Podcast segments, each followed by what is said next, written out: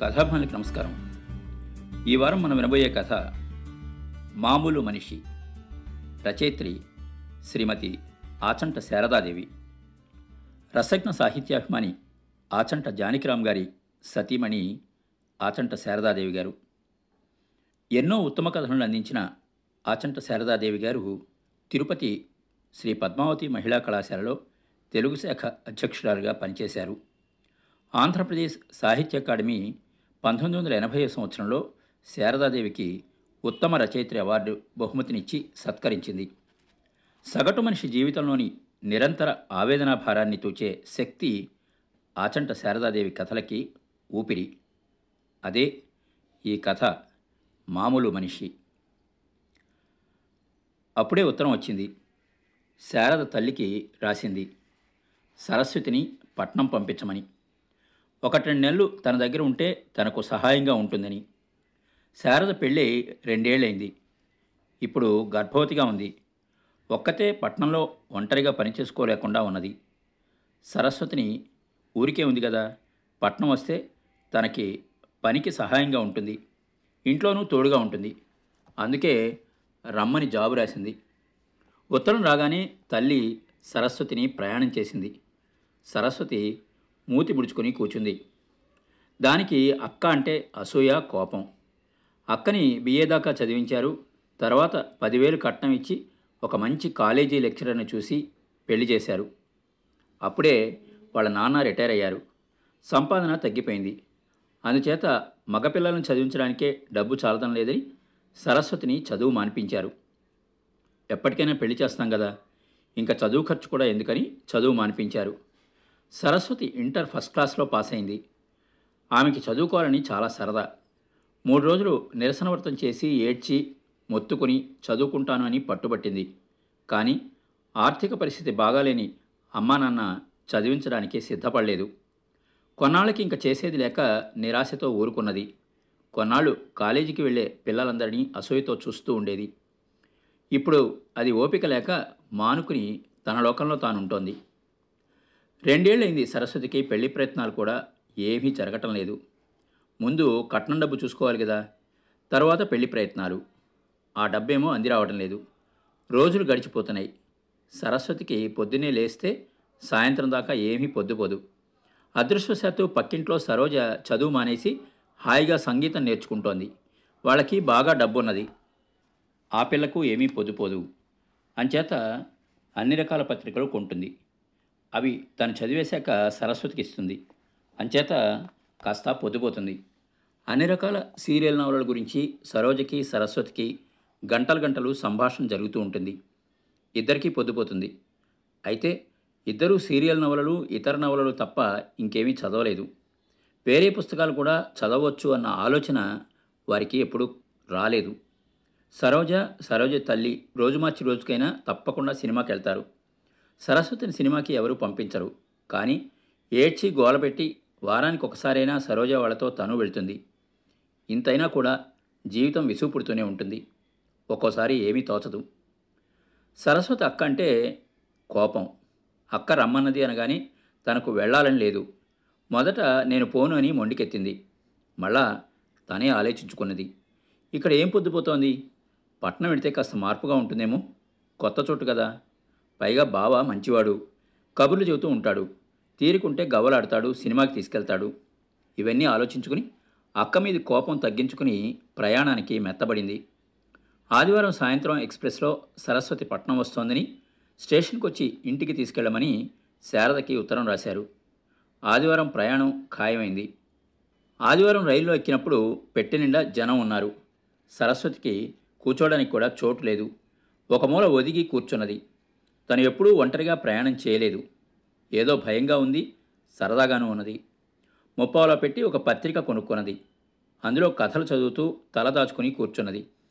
రైలు శరవేగంతో పోతోంది. ఒక్కొక్క స్టేషన్లో ఆగినప్పుడు జనం ఎక్కుతున్నారు దిగుతున్నారు. ఒక ఆవిడ సరస్వతిని పలకరించింది. అత్తవారింటికా? అన్నది.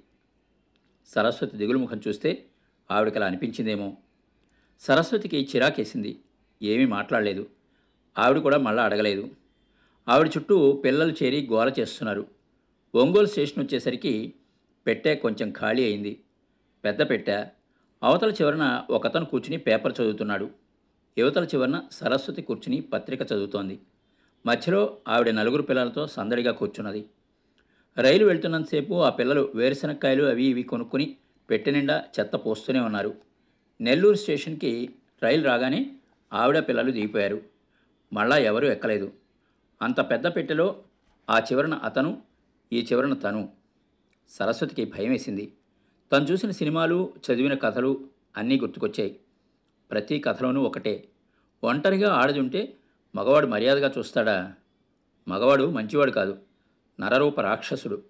ఆడదాన్ని చూడగానే అమాంతం మీద పడిపోయి పెద్ద పుల్లాగా బాబోయ్ చీరలాగి రవికి చింపి అమ్మో ఎన్ని సినిమాల్లో చూడలేదు? ఎన్ని కథల్లో చదవలేదు. సమయానికి హీరో వచ్చి చెడామడా వాయించి నాలుగు తన్ని ఆదుకుంటాడు. కానీ లేకపోతే ఏమవుతుంది? తలుచుకుంటేనే భయమేస్తోంది. శమంత నవలలో పాపం ఆ అమ్మాయిని ఎవరో పిలుస్తున్నారని అంతా కలిసి ఊరు బయటికి తీసుకెళ్ళి అమ్మో ఘోరం. అయినా అప్పుడే ఫారిన్ నుంచి తిరిగి వస్తున్న హీరో హ్యాండ్ బ్యాగ్తో ఆతోనే వస్తూ ఉండడం ఆ అమ్మాయి కేకలు వినడం అంతా అద్భుతం. ఆ నవల ఎంత బాగుంది? తీరిగ్గా చదివిన నవలలు చూసిన సినిమాలు అన్నీ జ్ఞాపకం చేసుకునేసరికి సరస్వతి గుండెల్లో దడబుట్టింది. ఇంకో మూడు గంటల సేపు ఈ పెట్టెలో ఈ వ్యక్తితో ఒంటరిగా ఎలా? ఏమవుతుందో అతని కేసి తీక్షణంగా చూసింది. ఆ ముఖం మామూలుగానే ఉంది. భయంకరంగా లేదు. అతను సరస్వతిని పట్టించుకోవడం లేదు. ఏదో చదువుకుంటూ ఉన్నాడు. అయినా సరస్వతికి ఊరట కలగలేదు. ఆత్మరక్షణ కోసం ఏదైనా చెయ్యాలని వణికిపోతూ ఆలోచిస్తోంది. ఏమీ తోచలేదు. మళ్ళా స్టేషన్ వచ్చే వరకు బాత్రూంలోకి వెళ్ళిపోతే ఆలోచన బాగానే ఉంది. బాత్రూంలోకి వెళ్ళి లోపల గడియ వేసుకుని అక్కడ నిలబడింది. ఇప్పుడు సురక్షితంగా ఉన్నాను అని అనుకుంది. పది నిమిషాలు అలాగే ఉంది. మళ్ళా స్టేషన్ వచ్చేదాకా ఇక్కడే ఉండాలి. స్టేషన్ వస్తే దిగిపోవాలి అని అనుకుంది. కానీ లోపల గాలి లేదు. కిటికీ తెరవబోతే రాలేదు. ఊపిరాడక కాసేపటికి మళ్ళా బయటకు వచ్చింది. ఒక మూల ఒదిగి కూర్చుంది. అతను లేచి దగ్గరగా వచ్చాడు. పేపర్ చదువుతారా? అంటూ పేపరు అందివ్వబోయాడు వణికిపోతున్న తనకి నోట మాట రాలేదు. బెదిరిపోయి చూస్తూ ఊరుకున్నది. అతను పేపర్ అక్కడ పెట్టి బాత్రూంలోకి వెళ్ళాడు మళ్ళా వచ్చి సరస్వతికి కాస్త దూరంగా కూర్చున్నాడు. అవసరానికి వెతుక్కోకుండా సరస్వతి అలారం చేయని ఎక్కడుందో చూసి గుర్తుపెట్టుకున్నది పట్నంలో ఎక్కడికి వెళ్తారు మీరు? మీ వాళ్ళు స్టేషన్కి వస్తారా అని అడిగాడు అతను. అనవసర ప్రశ్నలు దేనికి? ఏవో మాటలు కలపాలని సరస్వతి జవాబు చెప్పలేదు. ముడుచు కూర్చున్నది. గూడూరు స్టేషన్ వచ్చింది. అతను దిగి వెళ్ళాడు. అమ్మయ్య అనుకుంది. రైలు కదలబోతుంటే మళ్ళా వచ్చాడు. అయ్యో అని అనుకుంది. తనైనా దిగి వేరే పెట్టలోకి వెళ్ళాల్సిందే అని అనుకుంది. దేవుడి మీద భారం వేసి కిటికీలోంచి దిక్కులు చూస్తూ కూర్చుంది. అతను తనకు కాఫీ తెచ్చిచ్చాడు. తాగాలని లేదు.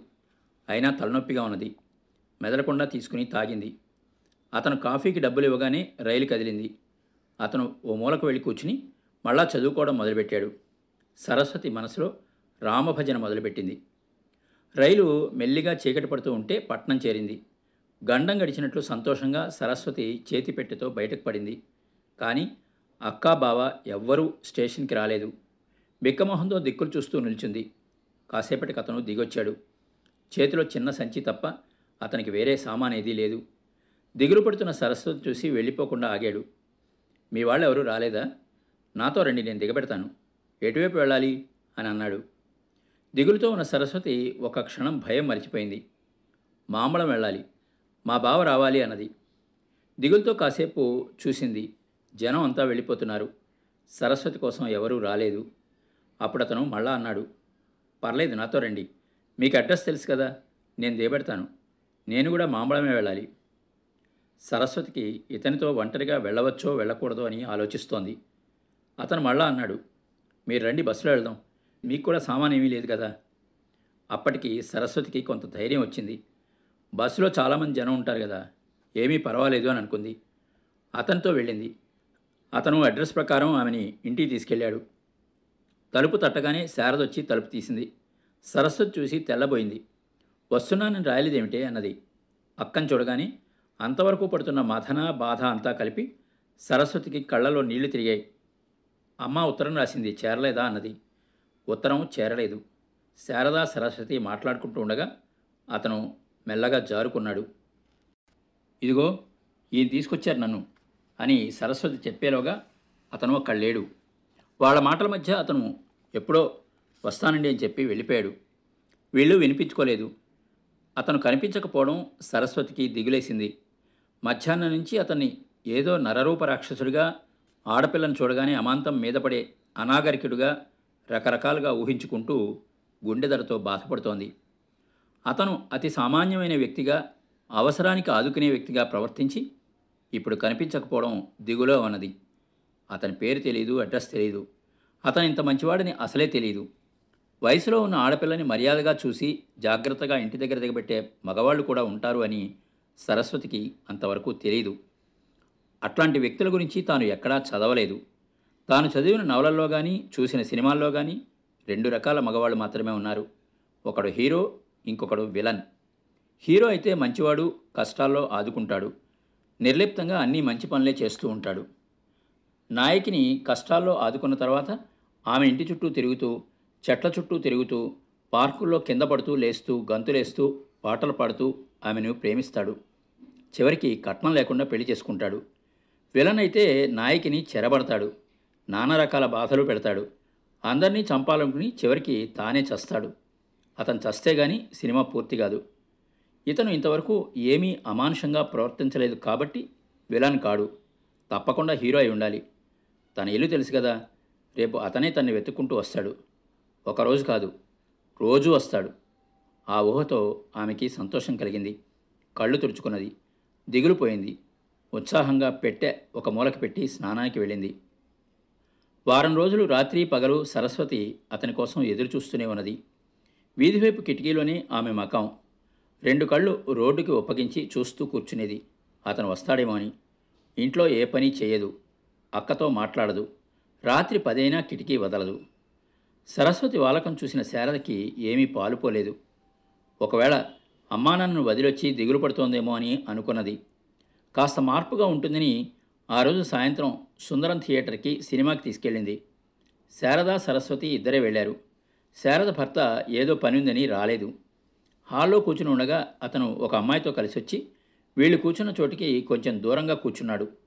పరధ్యానంగా ఉన్న సరస్వతి అతన్ని హఠాత్తుగా చూసింది. తుళ్ళిపడింది.